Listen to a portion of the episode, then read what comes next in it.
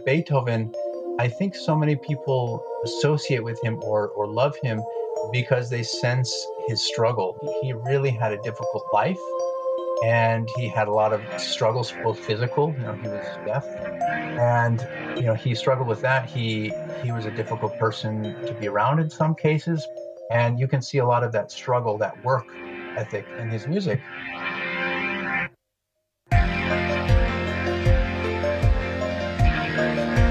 Hello, welcome to And If Love Remains. I'm your host, Mike Levitt, and I am, again, ha- so happy to have my friend, um, Doctor Elias Axel Pedersen, on with us. We're going to talk some Beethoven, and it's going to be fabulous. Um, he's been on a, quite a few times before, um, and uh, so just a quick intro. He, uh, um, Doctor Pedersen got his doctorate at uh, the, uh, the University of Montreal. Yep. Um, and he is a frequent performer and lecturer. Um, he also founded the uh, uh, in two thousand fifteen the Southwest Piano Festival, um, and he's also the director of uh, uh, program development at the Arizona Piano Fest uh, Institute. Excuse me, Arizona Piano Institute. Um, he has a, a YouTube channel that he's putting content up at. You can just look it up at Elias Axel Pedersen. Um, and then, of course, his website is w w w dot e a pedersen dot com, and a, a wealth of information there. Um, and again, I'm I'm happy to have him on. This is this is a momentous event. We're going to talk a little bit about Beethoven specifically because this is the anniversary of his of the of his birth. two hundred fifty years ago, he was born. Mm-hmm. Yeah. Well. Thanks, Mike. It's uh, it's great to be back. I'm very excited to, to talk about Beethoven, a certain piece, and and many other issues surrounding that t- today. So thanks for having me back. Oh, it's my pleasure. It's great. We're and and what we're gonna do what I love to do, which is we're gonna talk about a person, um, and we're gonna talk about a specific piece, um, and we're gonna talk about his uh, Sonata Number twenty-six. His Le Adieux, his piano sonata. This is a piece that you've performed.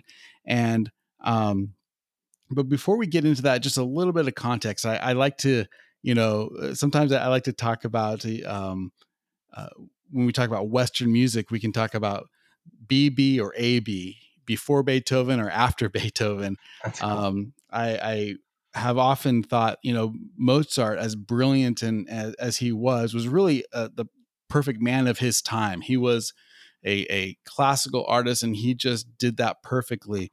Where Beethoven, it was the the quintessential innovator. I mean, if you listen to his early works compared to the work at the end of his career, it's so different, um, and just changed the musical landscape. Um, that's how I feel. What What do you think, Elias? Well, well, that's a huge topic. I, I love talking about these kinds of things. You know, where Beethoven fits into culture and society, you know, and, and his own culture and society in, in Western Europe, um, in, in classical music. It's very, you know, like you say, Mozart, we think of as this this natural genius. Um, and it's tough to use the word genius, by the way. It's, it's just kind of thrown around, and uh, it's hard to say to whom it sticks. But But Mozart had such a fluency and an ease with which he composed. Of course, he was working things out in his mind, um, and it just fit perfectly in the time, like you said. Uh, there, there are some visionary things, of course, but with Beethoven, I think so many people associate with him or or love him because they sense his struggle. Uh, he, he really had a difficult life, and he had a lot of struggles, both physical. You know, he was deaf uh, for part of his career, or, or almost deaf, I would say, by uh, the middle or so of his career, and, and virtually deaf by the end. And, you know, he struggled with that. He, he was a difficult person to be around in some cases, probably partially because of that. He didn't feel comfortable in all social situations. And you can see a lot of that struggle, that work ethic in his music. Um, and I think that's why people relate to him. And as you said, you, you see such a, a development in his style, in his musical language, in his thought process. Um, even between works, even between genres, you see how he really uh, developed ideas and and progressed. Uh, and some things are are really foretelling what comes fifty, one hundred years later. I mean, he wrote some late works which uh, which seem almost like they could be written in the twentieth century. Right. So it's, it's pretty advanced stuff, you know, and these yeah, are the I people mean, that and, and, stand out. And piano, I mean, his uh, a lot of people like to like to turn to his um, string quartets as, mm-hmm. as, you know, just truly innovative stuff. But his piano sonatas are truly sublime. And, and mm-hmm. you know, and we're often, you know, we, we know the the Pathétique, we know uh, Moonlight, um, but but uh, and there, yeah, by, there are by some the way, that, that just need to be. And I think this is one of those, the, the, uh-huh. the Le Adieux. Yeah, Les Adieux. And and actually, he didn't name all of the sonatas. So a lot of the names that we have, like uh, Pathétique and, and like you said, Moonlight, you know, he, he didn't give those names, much like Chopin didn't name a lot of his pieces that we know as uh, Raindrop Prelude or whatever. He, he never named them as such. But uh, with Beethoven, Le, uh, Les Adieux or Das Lebewohl, which is the German, uh, is very apt a name. And he really built that into the music, which which certainly we'll get into. Um, I, I also wanted to touch, I thought we could maybe structure this converse, conversation on, you know, how do we how do we even judge Beethoven? How do we put him in in our look back in, in you know, Western culture and things like things like that? How does he fit into today? Because keep in mind, uh, we're talking about a very small sliver of of uh, the population that might be even performing or listening to classical music. Uh, and even back then, it was it was just part of it. It was more the elite that could listen to this kind of music, uh, and that's that has to do with the piece too, because it's actually dedicated to one of his patrons. So the whole concept of patronage was was very important in that culture. Um, and then also, you know, what music and Beethoven means today to us, especially during during a pandemic. You know how it's bringing us together.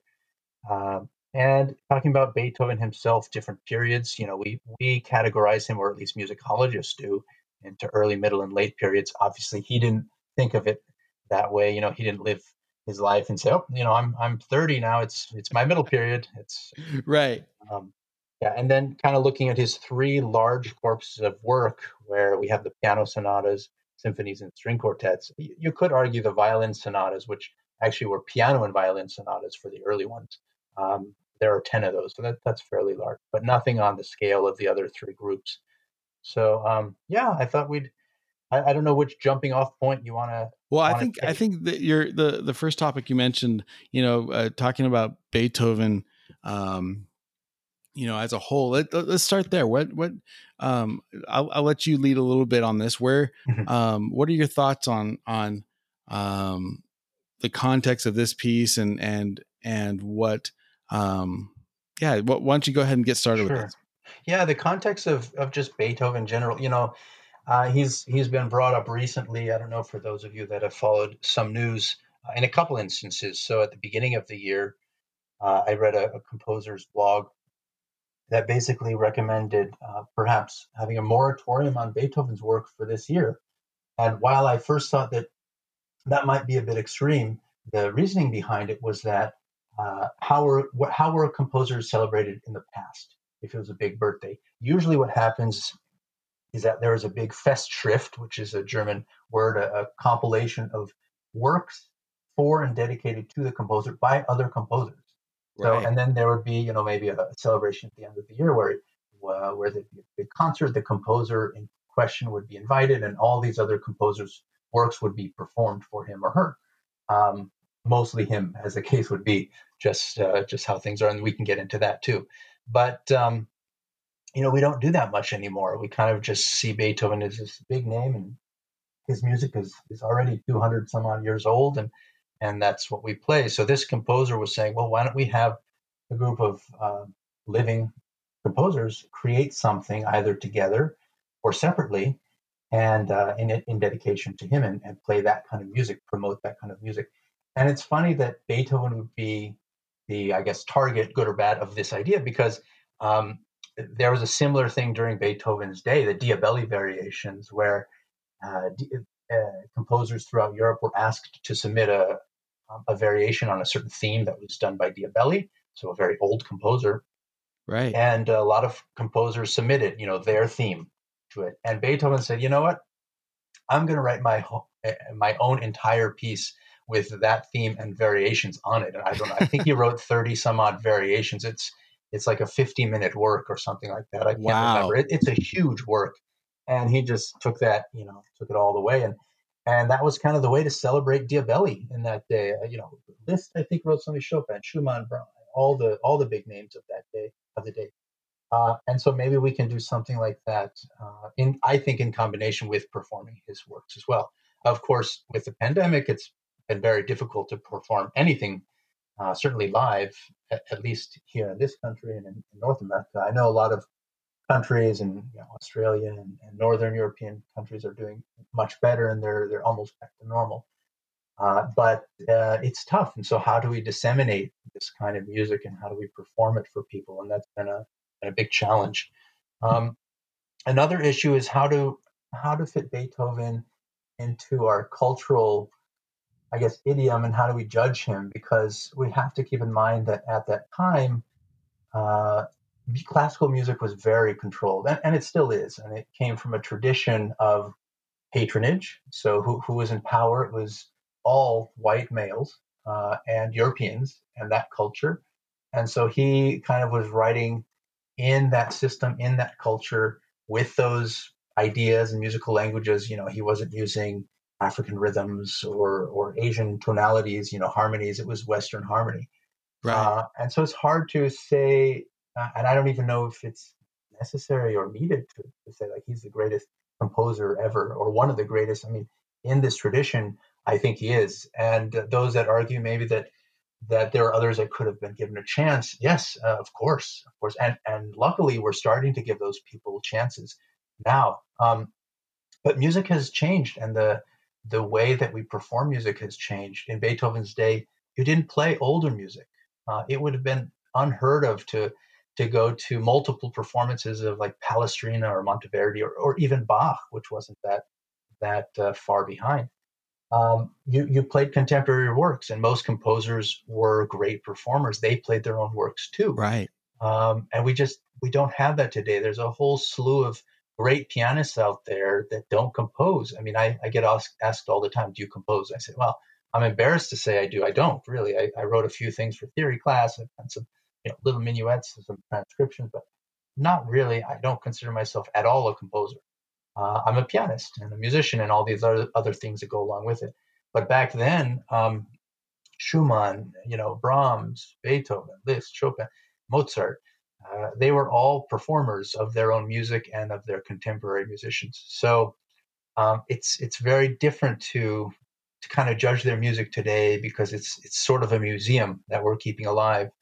And uh, yeah, that's that's a big debate. I just I want people to understand that that's the debate out there, and there's there's some self-reflection that needs to be done.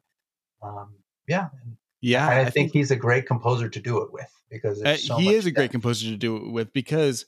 I think he's, um, I think you can make the argument that he he's at least in contemporary music, um, he he may be the most, like, if you were to if you were to take a a, um, a thread, if you're gonna if you're gonna look at the root of where so much of um, today's music, or or even you know throughout the the, the nineteenth and twentieth century at least, um, that seed, I think uh, so much comes from Beethoven. Yes. I mean, he was in a tradition and a long line in a way, but he not only changed things or altered them or perfected them, you know, he was, he did all that. It was very innovative. Like, certainly we're going to talk about sonata form with mm-hmm. respect to this piece. And he really took that form and, and developed it a lot. Uh, previous generations of composers, even the early classicists like Haydn and Mozart, they stuck to, Haydn was a little different, but you know, you had some formulas. Most sonatas were were just three movements. That's how it was. Uh, and that was already a departure from the Baroque style, which was, uh, you know, Scarlatti sonatas were are just binary forms, essentially. Um, Bach wrote sonatas, and, and they're often in, in three movements. So you get that development of the sonata form around the, the late Baroque. But by Beethoven, he has sonatas in two movements. He has sonatas in three movements. He has sonatas in four movements. And then after that, or shortly after that, you get people like Schumann and Liszt, um, who would have crossed paths with with Beethoven. And, you know, Liszt has his famous one-movement sonata, which is actually a three-part uh, piece, and actually more like a fantasy in some ways. And then you get uh, people that write four and five movement sonatas. So I think a lot of that stems from Beethoven's oh, Beethoven's innovations. Absolutely. I mean, his, his, I think his innovation of the sonata form is just, I mean, he turned it on its head in a lot of ways. I mean, yeah. you know, he, he, in fact, let's, let's, let's talk about that for a second. Cause I, I, th- I think a lot of people, when, when they hear sonata form or, or, you know, what does that mean? Mm-hmm. Um, and, and, and, you know, I like to think of it as the, um, early, you know, or a more, uh, sophisticated version of, of, if you were to take a pop song, it has a form, you know, you have, mm-hmm. you have a, an intro, a verse, maybe a second verse, and then a chorus, and then another verse, and then a chorus, and then a bridge, and then another chorus. And, and pretty much every rock or pop song kind of Follow follows that. that same pattern. And that's what we expect to hear when we listen to it on the radio.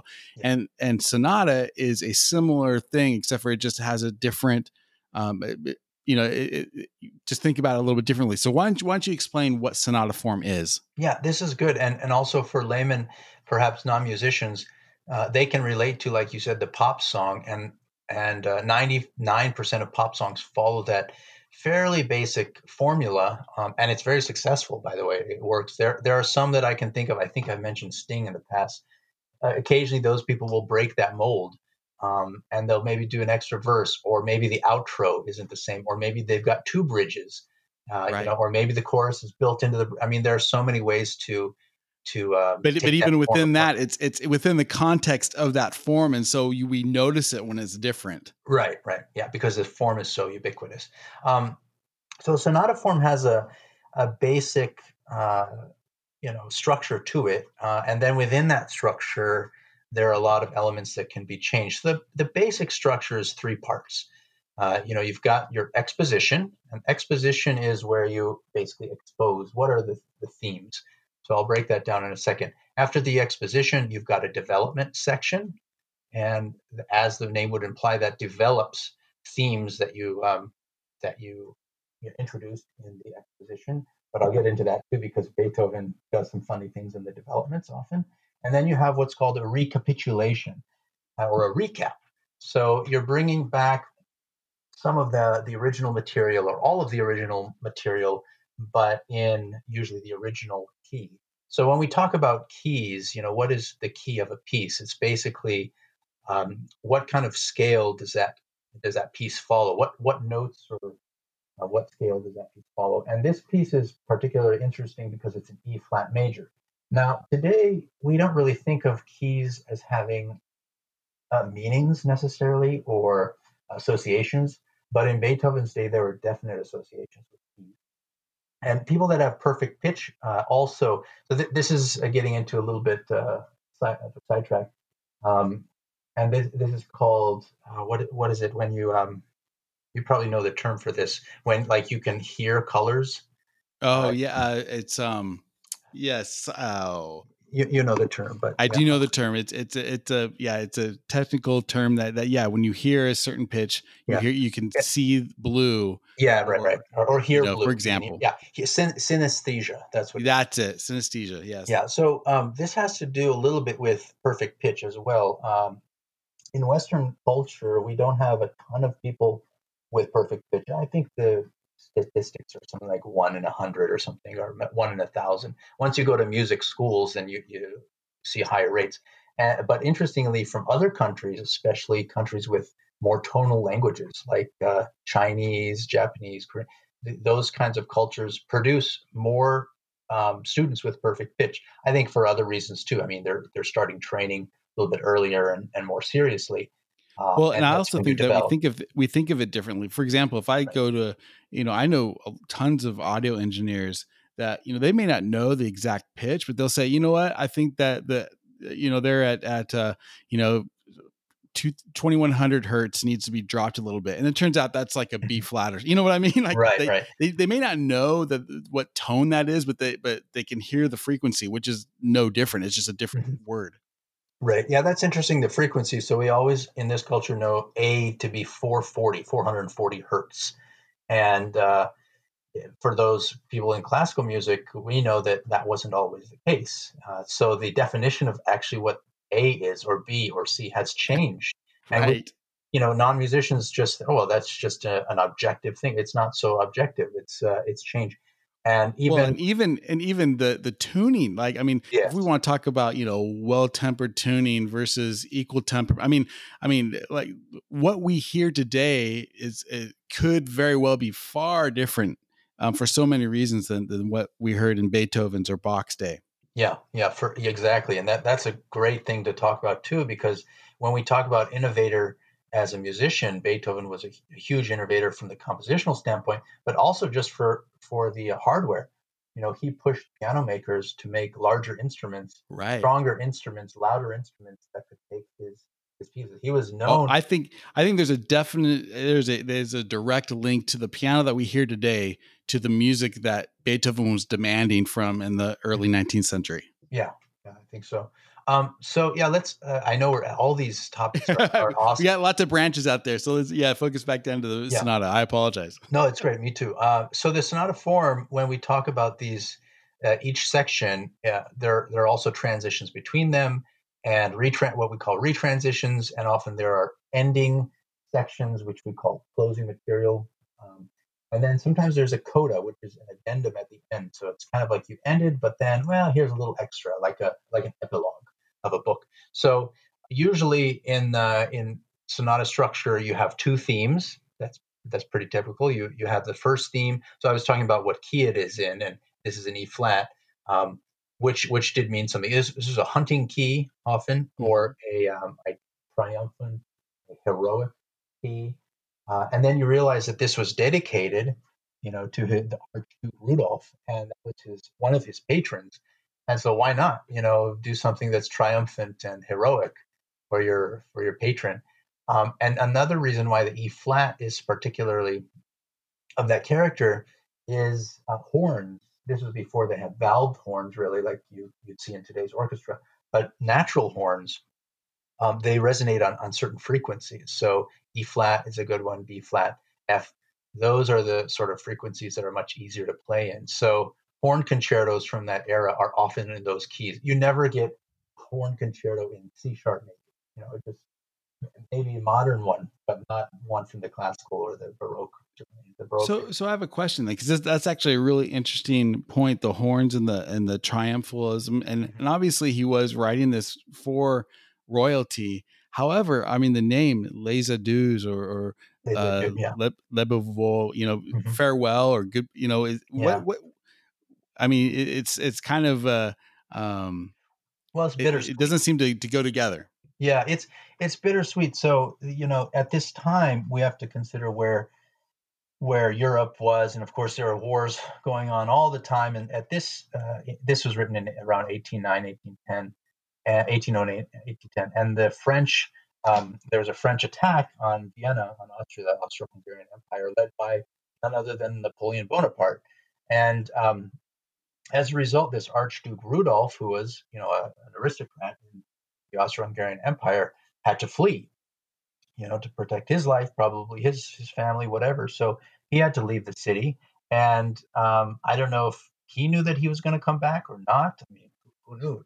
Napoleon was such a strong force at that time, uh, and so Beethoven wrote this uh, and saying that, you know, it's farewell, basically. Lebewohl is is farewell or abs, and and then the second movement is absence. It's mm-hmm. uh, my my German's terrible, but uh, Abwe- Abwesenheit and Wiedersehen or Das Wiedersehen is the reunion. So it ends up being more triumphal at the end, like, oh, we are going to see each other, uh, or maybe that was just hopeful that yes, we are going to see each other. But uh, yeah, it's kind of a bittersweet piece, and I think where it lays in his output as well of, of the sonatas, it's towards the beginning of the late of the late sonatas. So his style was very mature. This is a very mature piece in some ways, and yet it's one of the hardest sonatas just from a technical standpoint. There are, there are some pyrotechnics and what I like to call knuckle busters yeah. in that third movement. It's just incredibly difficult. And even in the first movement, there is a famous section about two measures in the, um, um, in the I can't think of the word, not the exposition, sorry, exposition, and then one uh, one section in the recapitulation that is virtually, I mean, it's just so hard to play correctly and, and precisely. One, one more, one more before we, we just dig right into it, because I, I do want to get right into it, but one more just kind of historical question. Because um, my understanding, and so please correct me if I'm wrong, Beethoven kind of had a love-hate relationship with Napoleon, didn't he? Mm-hmm. I yeah. mean, obviously he he he loved. I mean, he loved being being able to write music for royalty, and so his mm-hmm. patron he loved. but but right. Beethoven, but Napoleon as an idea, he seemed to love, and then then seemed, things fell apart.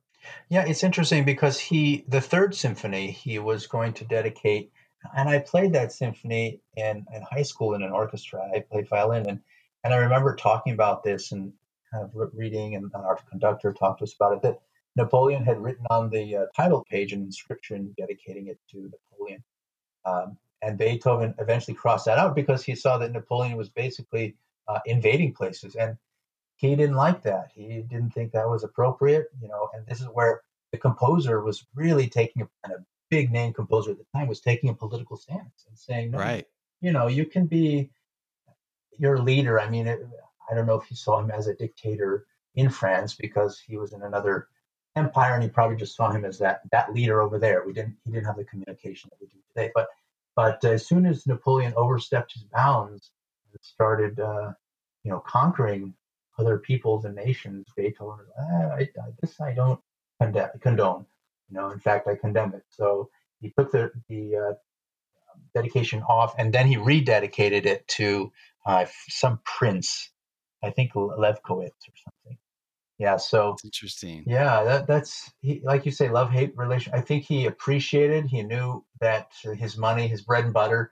He, he knew who, who buttered his bread. It was the royalty giving him him right. uh, patronage. But he, you know, drew the line.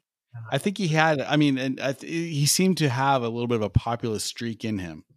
Yeah. Um, and some of his pieces, too, have, I mean, he wrote songs and certainly a couple operas. And they, they weren't that successful, but but uh, he he drew a lot of inspiration from from the countryside, from the folk tunes. From, you know, he has, he has uh, these three sets of bagatelles, one at the very early, on, uh, I think it's Opus twenty-six. Um, and by the way, for those that don't know, when I say opus this or opus that, it's just a catalog, a way to catalog something. So it's like if I were to say uh, Genesis two three, you know, or Matthew five verse whatever. Uh, that's the kind of thing. So op- usually right. things are in an opus. Sometimes each opus has two or three pieces in it, and then within those pieces there are movements in those pieces. So uh, it, it, it, it, roughly, and it, this is truly roughly, but roughly it's like a, a publishing number almost. Yeah, yeah. Exactly. It kind of keeps the order of uh, when it was written and hopefully when it was published. Now, obviously, there are some examples, even with Beethoven, Rage over the Lost, Rage over the Lost Penny, which I think is Opus one twenty-six. And clearly that's from an earlier period in his life right. that he wrote it, but he just didn't get it published until he had already published, you know, most of his works. And then there are there's another opus number or, or category called W O O, without opus, or I think it's something Ona Orta. Um, And that means that it was published posthumously, posthumously so mm-hmm. after their death. Uh, but anyway, the the early um, th- this sonata that we're talking about today is Opus eighty-one A. So, and Beethoven's last opus was, I think, like one thirty-five ish. I think that was his last string quartet. Okay, so we're on the second, the, the beginning of the second half of his career. Yeah, and, and into what we would say is the third part. You know, the, the late period. Um, again, Beethoven didn't think that, okay, I'm in the late period. But if you look at the progression of his pieces, uh, they they sort of fall into these three general categories. Um, and it is interesting to see how he how he experimented with which genres. So out of the three large genres that he wrote, the piano sonatas, there are thirty-two piano sonatas, a huge group, uh, usually split, it, split into two volumes, and then the, the nine symphonies. Um, I don't know if he started the tenth or there were just sketches for it, but uh, you know, those are famous symphonies, and then the string quartets, and he wrote twenty some odd string quartets. Um, so usually his development was, let me do something with the piano sonata. I mean, he was a fantastic pianist and keyboardist. Uh, let me experiment. Let me uh, refine that kind of with the the symphony, all those techniques that I developed, and then in the string quartets, he really pared it down and made it sparse and, and just the essentials. That's so, so interesting. Yeah, every period you see that kind of progression where the, er, the sonata, and then here comes a symphony around that same time, and then the string quartet at that same time. And, well, and that, yeah, and that makes yeah. a lot of sense, because you can hear a lot, you know, when you hear, especially some of his later um, sonatas, I mean, they, they almost could double as a, a, a piano concerto in a way. Mm-hmm. Yeah. The certain, or even a symphony. I mean, the Hammerklavier, right. talk about breaking form. And, uh, you know, we, we think of the big sonatas of Mozart or Haydn. Haydn's E flat is probably the biggest, uh, number fifty-two. And that's, uh, I don't know, maybe twenty, twenty-five minutes, maybe twenty minutes, I guess. A Mozart, you, you look at like the D major or the, or the B flat, those are on order of eighteen, twenty minutes, maybe, with all the repeats, you know. And then Beethoven's Hammerklavier, which is Opus one oh six. It's, uh, it's the fourth from the end. I mean, it's fifty minutes long. It's right. huge. And uh, I actually have n- not much interest to play it. It's just so big. Uh, but I love the last three, one oh nine, one ten, one eleven. And one eleven is so far out there in a way. It's uh, it's pretty pretty bizarre. And there's a section in there that almost sounds like honky-tonk jazz, but it's yes. not. Uh, so, I mean, he's he's like one hundred fifty years ahead of his time there. It's oh, and, and his yeah, and his voicings are so well. Okay, so let's let's get into eighty-one. Let's get into sure. this the sonata, and and it starts out and it has a, a short kind of introduction. Mm-hmm. Yeah, so this intro, when we talk about the Lebewohl, it's built in to the notes. So we have da, da, da, and those are the um, it's the notes are G, F, and E flat. Uh, so going down to the tonic key, and it's Lebewohl, one syllable per note. And the notes themselves are, are very open. There's a third, there's a fifth, and there's a sixth. And that to me is very much like a horn uh, or mm-hmm. a, a duo, horn duo would play uh, in tune. And then it's, it's basically going to C minor I- immediately. So E flat, and then you're going to the relative minor. So it's like, oh, this is, oh, maybe not so. And no. did he actually write in Lebewohl above the staff? Yes. I mean, is, mm-hmm. is that what he did, or did a publisher do that? No. So I have, I, I let me see if I have the manuscript. I have a reproduction of the manuscript, but it's a different measure. So I have an Urtext edition. Actually, I have many editions. This is this is one thing with pianists, uh, with Beethoven and Bach, and maybe one, one or two other composers. Uh, we end up getting so many editions, and especially of the Beethoven sonatas. I think I have six editions of the Beethoven sonatas. Uh, because sometimes notes well, you learn different. something. Yeah, you do. Sometimes notes are different uh, from one publisher to the next. Uh, editors have maybe added uh, different ornaments or different pedalings or different, uh, you know, something in there for the for the pianist to follow. And the other thing is fingerings can be very different. Hmm. That that affects interpretation. So in this one that I have, I'm using. I often use Henley or the um, the uh, Associated Board version, the Tovey, and that has Lebewohl written over the uh, over the three notes espressivo. So I think that was intended by by Beethoven. It's a very slow adagio introduction. Kind of reminds me of Pathétique, which has that adagio opening and then gets into the um, you know the allegro primary section. And uh, because it's it's like that, the main theme, it's hard to say what the main theme is, because the allegro, allegro starts almost like galloping, right? Uh, and then kind of song-like. But the opening is very melancholic and very, um, you know, some dotted rhythms and all these ornaments. And, yeah, it's very, very heartfelt. So I don't know if that's really, I think that's a good way. I think that's a great word. It is very heartfelt, and, and it's almost, um, so, it, um, recently my, my son just, just moved out mm. and, um, and so to, you know, you go see him at his apartment and, you know, you're, you're so excited for him, but at the same time, there's this melancholy, heartfelt sadness about it. That's like, you, you know, it's, it's the end of a era. In a way. Right. Yeah, and, exactly. And so I, I, I do definitely get that. That's a great way to, to say it's heartfelt going into the main theme. Yeah. And even here you see just how meticulous Beethoven was. We back to the early idea, earlier idea of his work ethic. You know, I remember when I was recording one of his violin uh, piano sonatas that I think it was, yeah, Spring Sonata, uh, Opus twenty-four, I believe. And he, Uh, one of his students or one of the critics at the time, Ferdinand Ries, has compiled a, a book of sketches and things by Beethoven. And in that particular piece, the melody, I think there were like seven or nine versions that he'd gone through. So he started with something, it wasn't great. He tw- tweaked it a little bit, you know, it wasn't great, kept tweaking, kept moving. And by the end, you get this beautiful melody that's just amazing.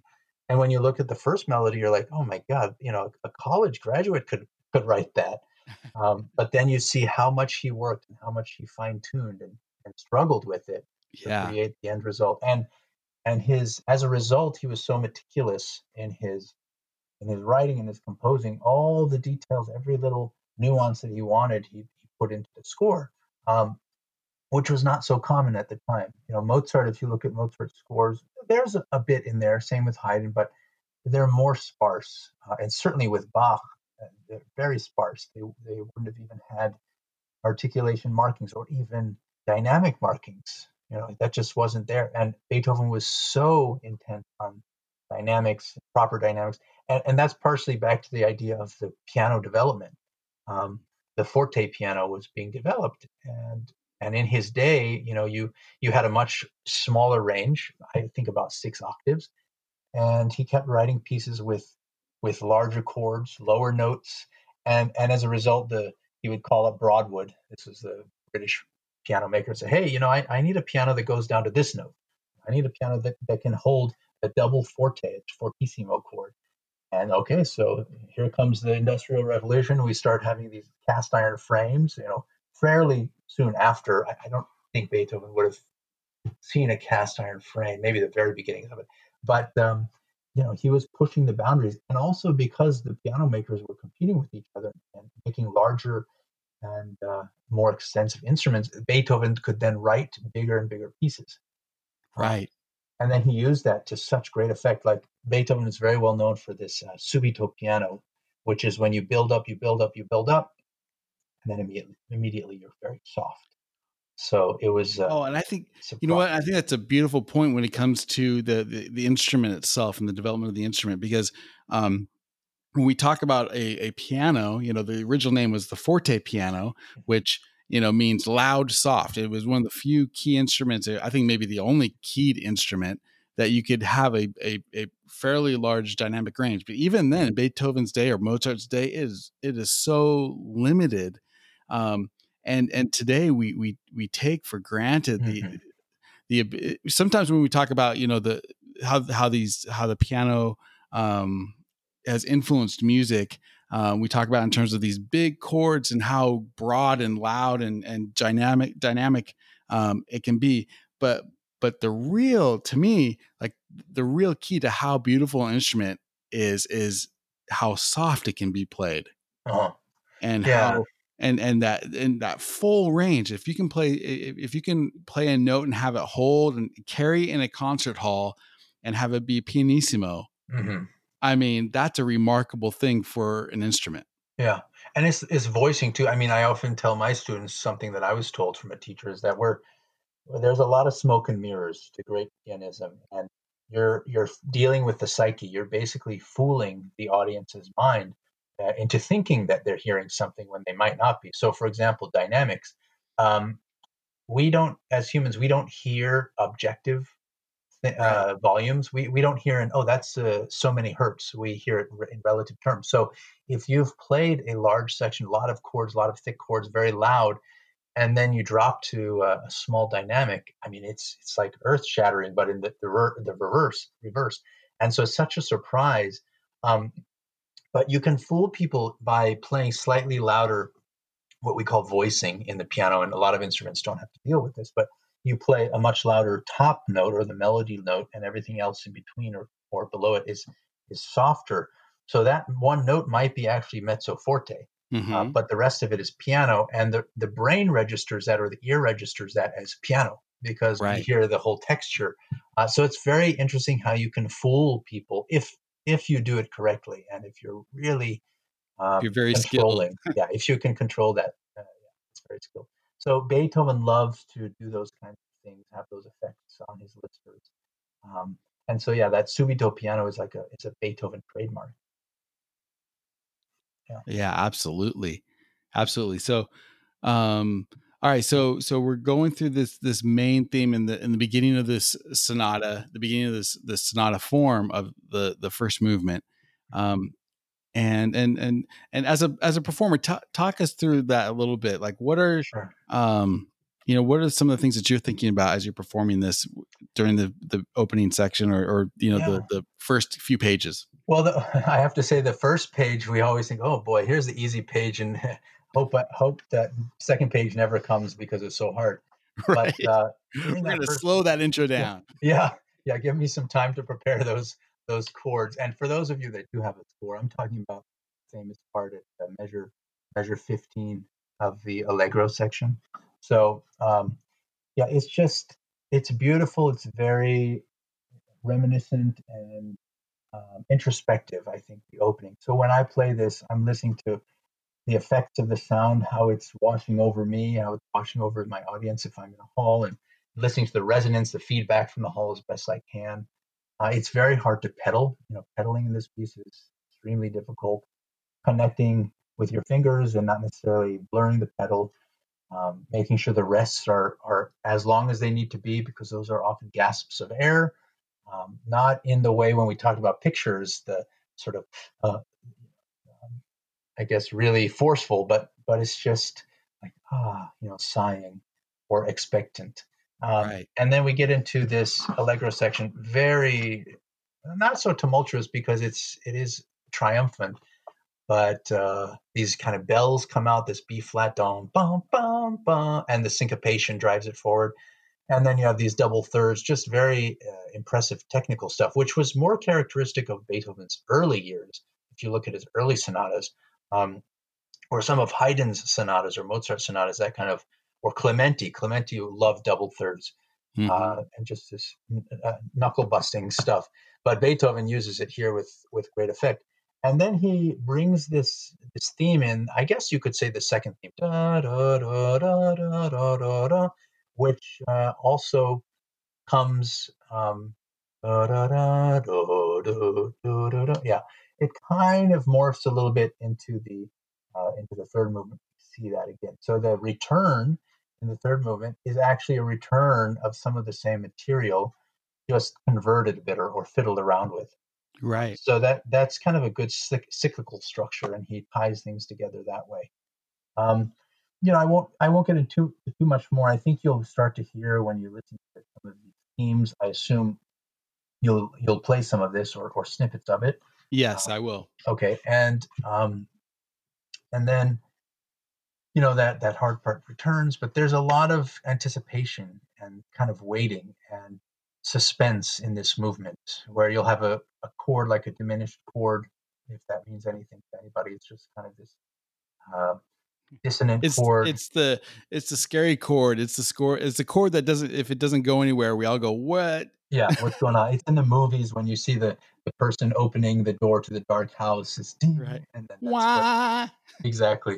So he has a lot of those where you just are suspending and having this sparse texture. It's like, what's going to come up next? And then he surprises you.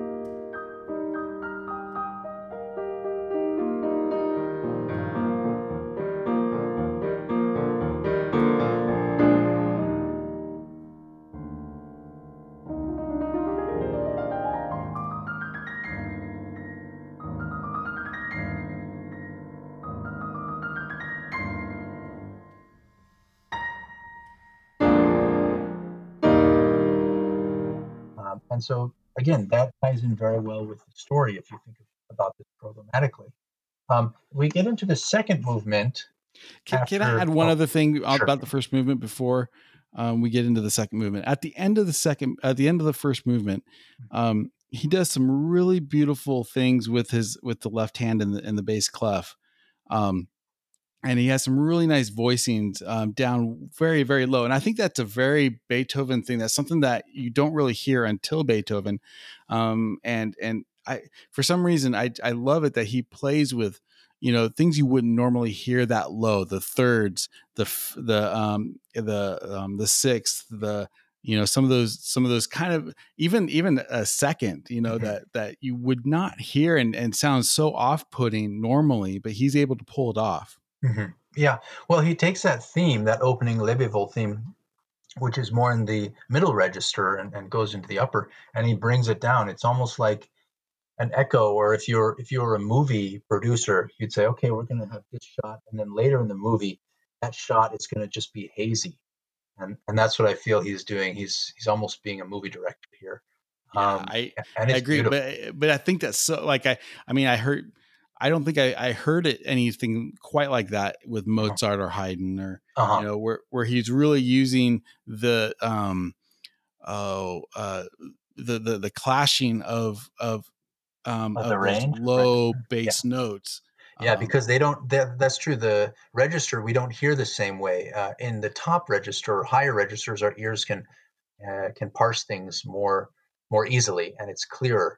Uh, with right. the bass register, the, the reason is that um, you have overtones that are sounding, and so when you have overtones um, that are audible, so when you have a very low note, you have o- overtones that are within our audible range, and we can hear them. When you have the very high notes, we don't hear the overtones on like the fifth or sixth overtone above that, um, un- unless you're the crazy conductor Celibidache, who always claims to hear twelfth overtones, hog- hogwash. But um, you know, our, our human ears are only capable of hearing up to I don't know what it is, twenty some odd hertz. Uh, yeah, hertz. twenty thousand hertz. Yeah, and so.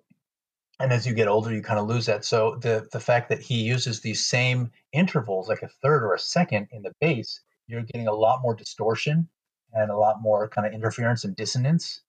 Um, and it's cool how he plays with that.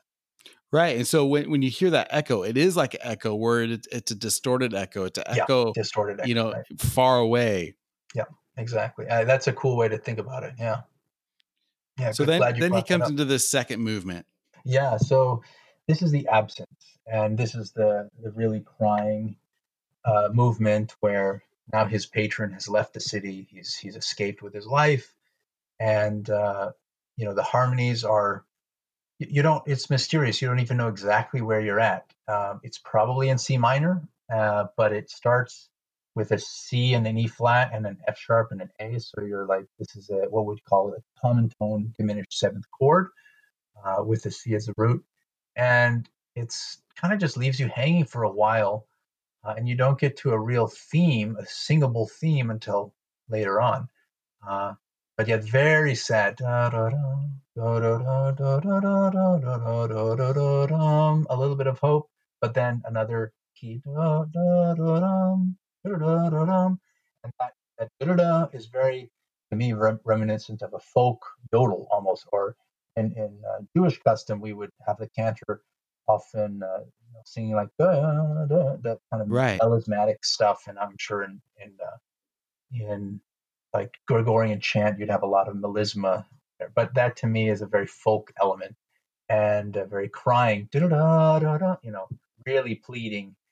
Um, so yeah, th- there's a very well, it's almost a, a longing. It's a yeah, like you know, um, and, and again, remind me the the the. Um, the name of this movement. So I, I have a hard time with this, but Abwesenheit. And Abwesenheit. Or in uh, l'absence in French, and in English, just absence. Absence. So yeah, it is definitely has a, a very longing, you know, feel to it. It's mm-hmm. it's which I which I do you know um, associate with Gregorian chants and and mm-hmm. those.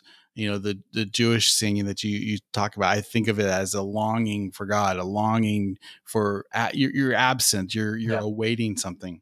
There's almost crying or wailing in, in here. So if you look at like uh, talk about Beethoven being very specific about his nuance, nuances. So in measure, I'm looking at measure eleven here, we have these dotted rhythms, dotted sixteenth with thirty-second note, with a yeah. sforzando and a slur. So it's da, da, da, da, da, da, da, and it rises. I mean, that's as close to wailing as you're going to get in music. So right.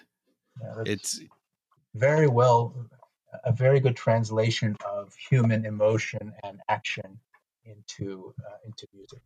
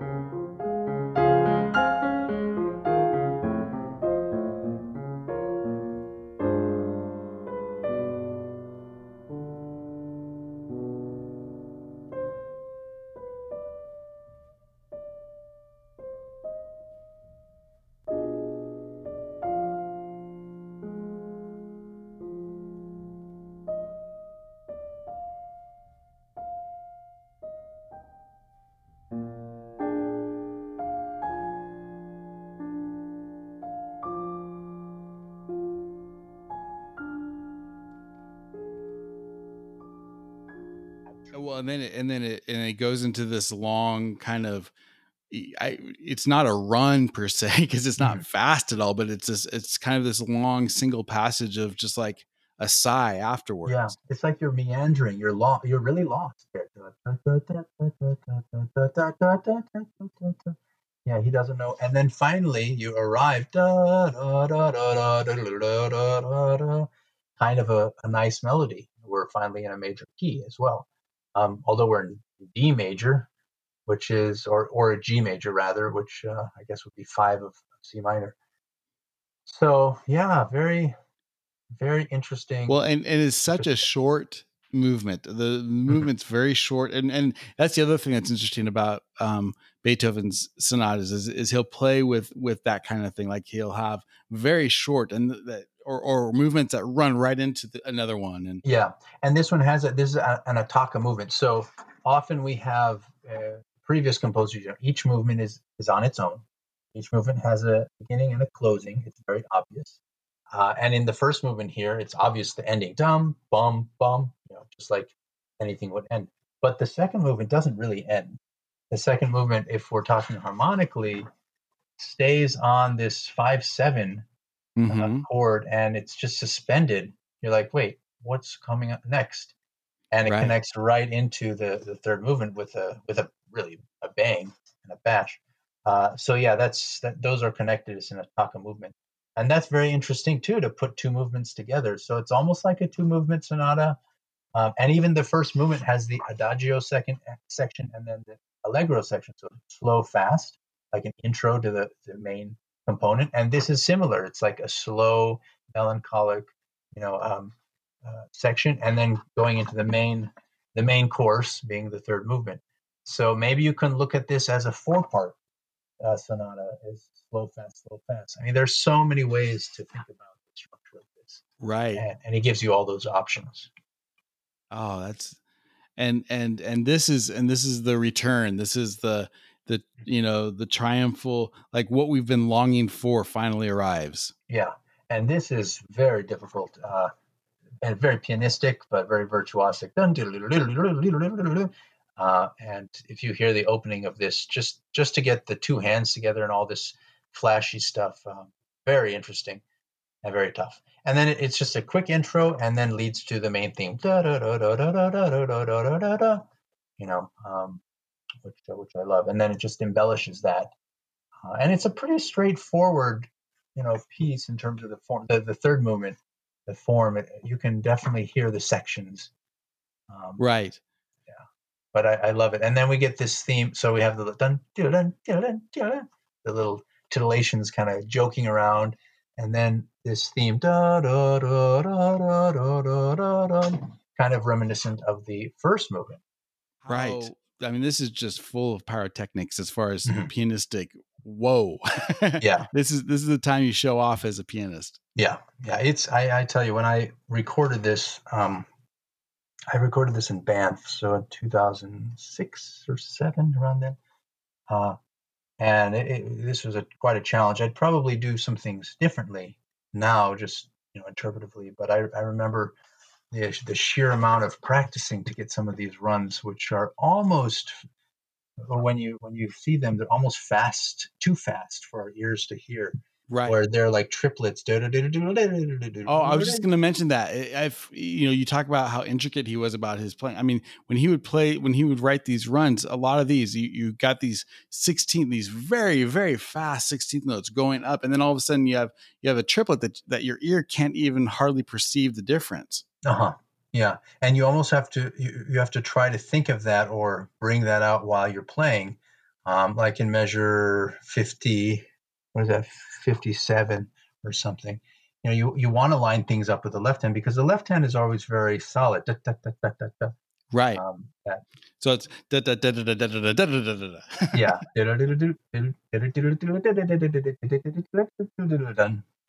Yeah. So and I oh, I can't wait to play this for you guys to hear it because you're going to be blown away. Yeah, it's a pretty pretty neat piece.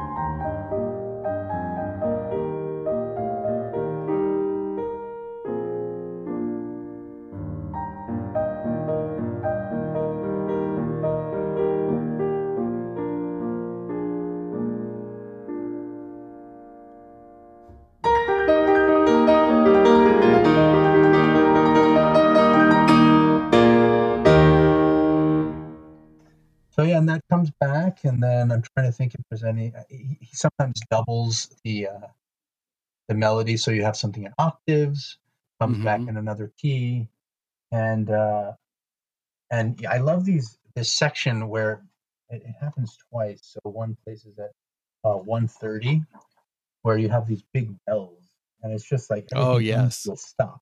So you have this huge run. And I, by the way, I, I have a very interesting fingering for the, the that E flat run. If anybody plays this sonata, um, there are multiple fingerings to use. So I'll, I'll just for the piano files out there, uh, I'm I'm talking mostly of. Let's see, where does it start? Uh, measure twenty-nine. So the fingering in my score and what most people use, I believe, is one four two five one three. Okay. One four two five one three. One four two five one three. Um. And I know Jessica, actually, my fiance, she, you know her. She's also a concert pianist and, and has yes. recorded this herself and uses, she has much smaller hands too, which that, that changes how you choose fingerings. But I think she uses one, four, two, five, three, five, one, four, two, five, three, five. Um, and I use one, three, one, four, two, five, which actually breaks some rules. So we're taught as, as pianists, you know, don't put um, thumbs on black keys. Especially with arpeggios, you know, you want to use the thumb for the white keys and the longer fingers for the black keys. Uh, but in this case, the the second inversion chord for E flat fits very well for me, and um, and it's easier for me to get to that that kind of trill in thirty-one, the A B flat. So right. Um, so that's that's my fingering. You can try it. It's pretty unorthodox. I don't know other people, anybody else that uses that. So you said you said you use one two one four. Uh, one three one four two five. One three one four. Oh yeah, I see that.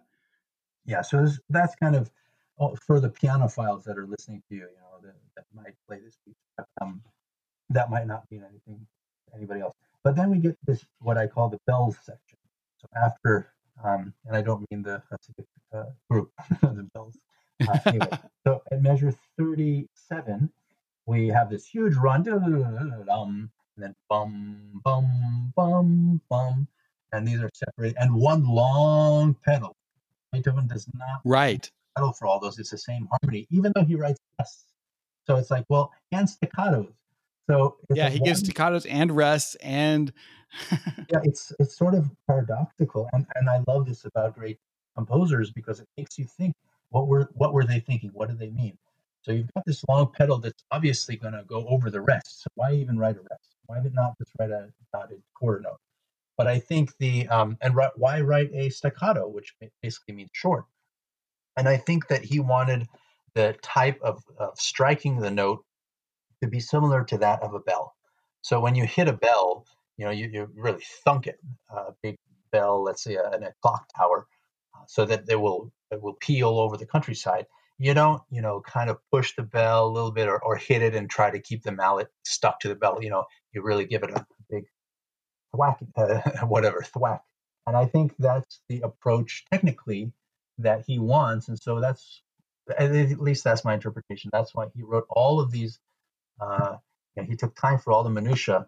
Well, I think when you hit a bell also, it's interesting. When you when you hit a bell, we think of... Um, you know, a bell sound as kind of, you have this fundamental note, but really when you hit it, it, it, it kind of, it goes, wow, you know, it, yeah. it has this quick bang and, and to do that on a piano, you actually do have to, just as he says, hit his sforzando, staccato, accented. mm-hmm. Yeah. Yeah. It's in fortissimo and a sforzando and, and the staccato with the pedal down. So you get as many overtones and that, right. uh, the attack from the string kind of making a twang.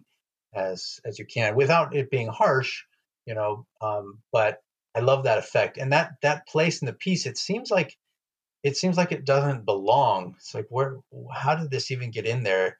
Um, it's maybe some repose or just like okay, every, it's like you're in a in a W M A or W W F fight. Like okay, right. time out, time out. Now we're going to be doing the sing along, you know. and then uh, okay. Well, this whole this whole movement feels very rapturous. It's it's almost you know it he it's it's like um it's like he's so excited for this big return that it, it, you almost can't um uh, it almost has to come all out at once. You you, mm-hmm. you can't be too methodical about it. Otherwise, it doesn't really make sense emotionally. Yeah, it has to be a little nuts. Yes. Yeah. Yeah. So I, I think way to he, say it. Yeah, I think he really captures that spirit, and and then he goes this kind of, I guess, schizophrenic nature. He goes between so many different themes that are quite contrasting very quickly, because the next theme is done very quiet after these big bells, and then da da da, like the languishing uh, over the countryside, very beautiful, and then here come the, the speed demons again. Um, It's really well put together. You don't really notice while you're listening. I mean, now I'm describing it all, and while you listen, you'll you'll probably hear these things. But when you listen to it, you don't realize how much craft has gone into um, delineating these sections and making them fit together well, but also making them separate enough. Right. So, yeah, anyway, I, I love this. And then similar thing for the second half.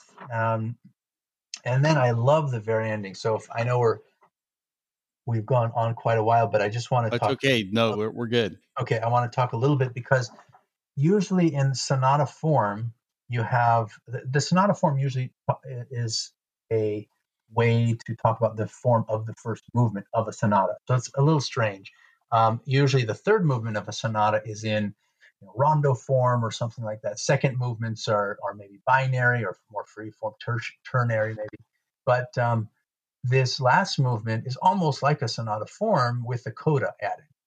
And that coda, it seems like you should end at measure, what is like that? one twenty-five one twenty-five Or... Yeah, that seems like a great ending.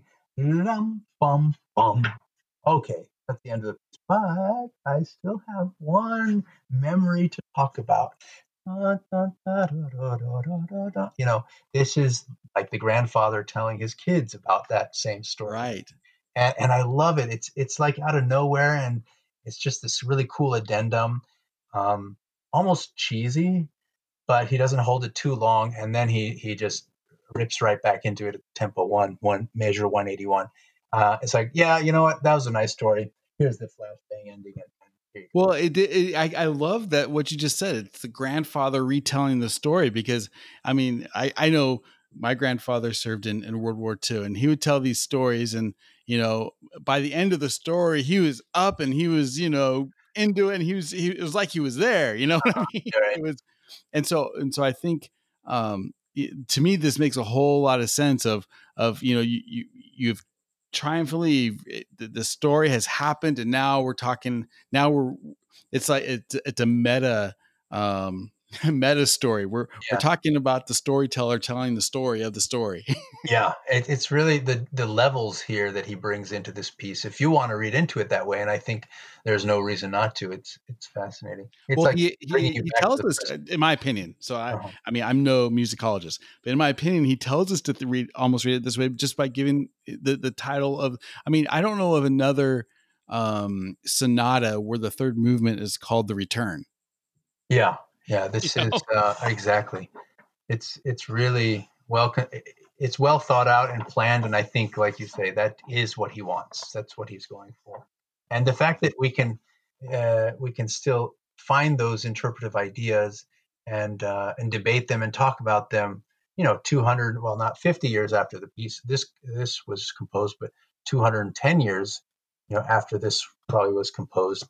Uh, that's that's pretty amazing. It's remarkable, and it, it, it talks to, and it does, it, it speaks to Beethoven as um, a great artist, being able to reach down into the human soul and and express something that that resonates even to this day. Mm-hmm. Yeah, and maybe maybe let's end on that. Let's let's talk yeah. let's talk a little bit about like Beethoven and his legacy, um, and maybe with this piece, or or, or just what what thoughts do you have on on Beethoven? Um, and why he does resonate?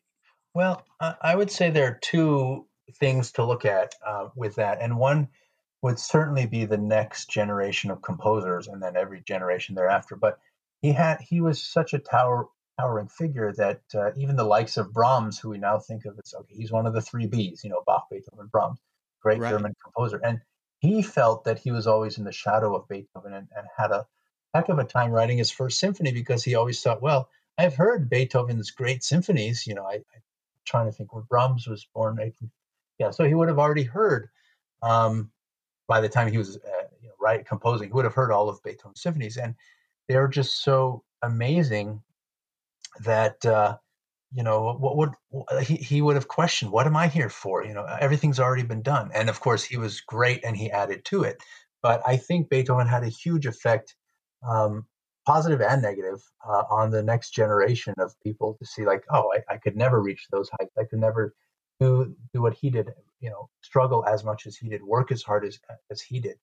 Um, but it also gave them hope. It's like once somebody breaks that barrier, like when Bannister broke the four-minute mile, it's like, well, you know, everybody can do it now. It's, it's possible. We've seen it. Right. And so I think Beethoven broke a lot of barriers, musical barriers, at least as to what was accepted, which is a big thing, and what was possible. And so critics at the time, if you if you read, by the way, I, I recommend for everybody this uh, Slonimsky's, le- uh, I think it's called The Lexicon of Musical Invective. And it has wonderful stories from all eras of uh, Western classical music and what the critics said of the composers at the time. Of course, we we don't even remember most of the critics, but the composers have lasted. And, you know, they panned Beethoven for a lot of his his works, and often visionary stuff, saying, oh, it was too loud and then too soft and all over and banging and too, too much, too many notes and too fat, all the things that we love today, um, right. because it was just so, so new at the time. And so I think composers after him saw that, well, he, he did it, you know, so can I. Um, so it's very empowering in, in that way. Uh, and I think he's still empowering people. We we study this stuff uh, so that we can we can develop our, our own voices. And the other way I would say, so that's that's one of the ways I think he's really affected the next generation of composers and, and everybody subsequent, especially writing in these genres. Anybody writing a piano sonata has to look at Beethoven's, you know, thirty-two piano sonatas as the main, uh, every, everything's compared to that. Um, And we, we often joke in musical circles that uh, the Bach, the collection of preludes and fugues, you know, the two books of the Well-Tempered Clavier, right. forty-eight preludes and fugues are sort of the Old Testament, and the uh, Beethoven thirty-two piano sonatas are the New Testament. I mean, that's very good. Not many other things you could one could look at, but those are such monumental sets in Western classical piano music that uh, you know we, just, we we can't we have to contend with them and think about them. So Beethoven really is a, a pillar in that regard and, and always a reference point. Um, he also was quite a, a, well, he had a legacy of students. So, of course, nowadays, everybody loves to just trace their lineage back to whomever, you know, back to Liszt, goes back to Beethoven. And, and I love watching, looking at these lineages. Sometimes it's like, really? I mean, I guess, you know, each generation is changing so much. And nowadays, teachers have so many students. Who's to say that, uh, you know, oh, you study with so and so, so you play like so. No, of course not. Right. Um, so it's kind of kind of a stretch that uh, to to trace yourself back to that, because we can we can all do that. Um, just to to how many degrees, I don't know. But that the point is that he had some great students, uh, one of which was Carl Czerny. And I mean, uh-huh. if you talk about one of the greatest writers of exercises and and even decent pieces, I mean, I wouldn't consider him a first-rate composer for all his his works, although he has some first-rate works.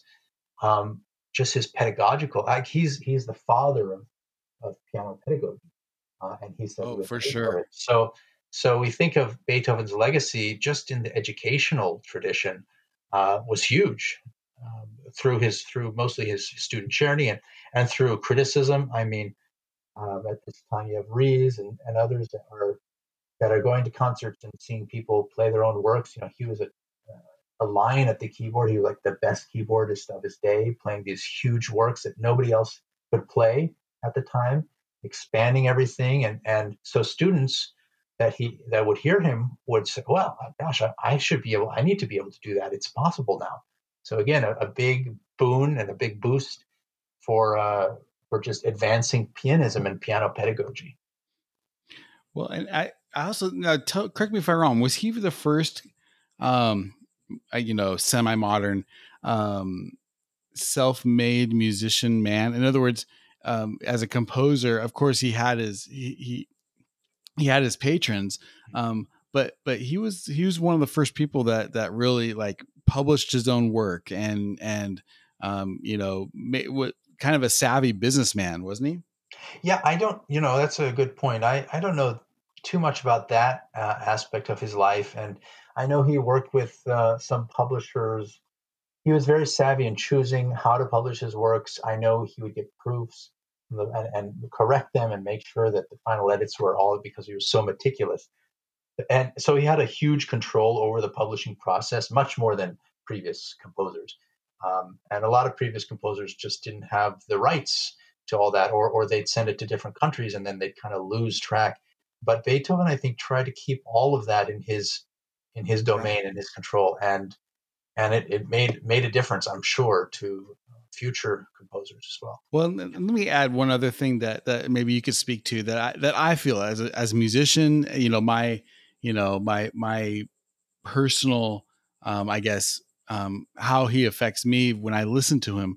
And I think it goes back to understanding what we talked about at the very beginning, understanding his life. He did have a very difficult life, um, and he worked extremely hard. And, it, and, you know, especially his later years, as he, as his hearing got worse and worse, and he grew, you know, probably further and further in depression from what we understand. Yeah.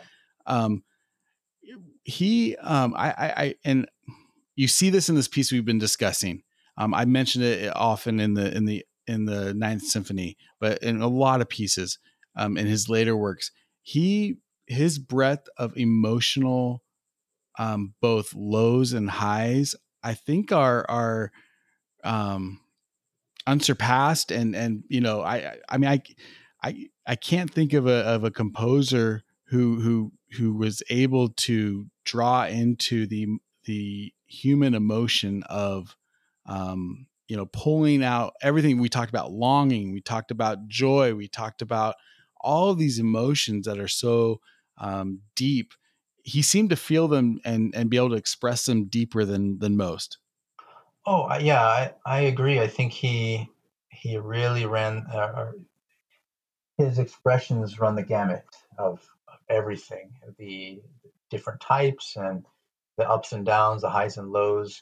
Um, The depth of his music. This is one reason why, when pianists bring back a Beethoven, so oftentimes I've had to perform pieces that I haven't done for a long time, and I, I bring them back and restudy them, and I find new things in them. And it's always the case with Beethoven that when I restudy a work, or when I even start teaching a work, I, I see more things, and there's always something new to see. There's always some new angle, uh, and you get. I think you get that with the great composers. I think part of that is creating that, and, and the pianist has to be searching for that. But Beethoven gives you the fodder, and he gives you the you know, all the materials to work with.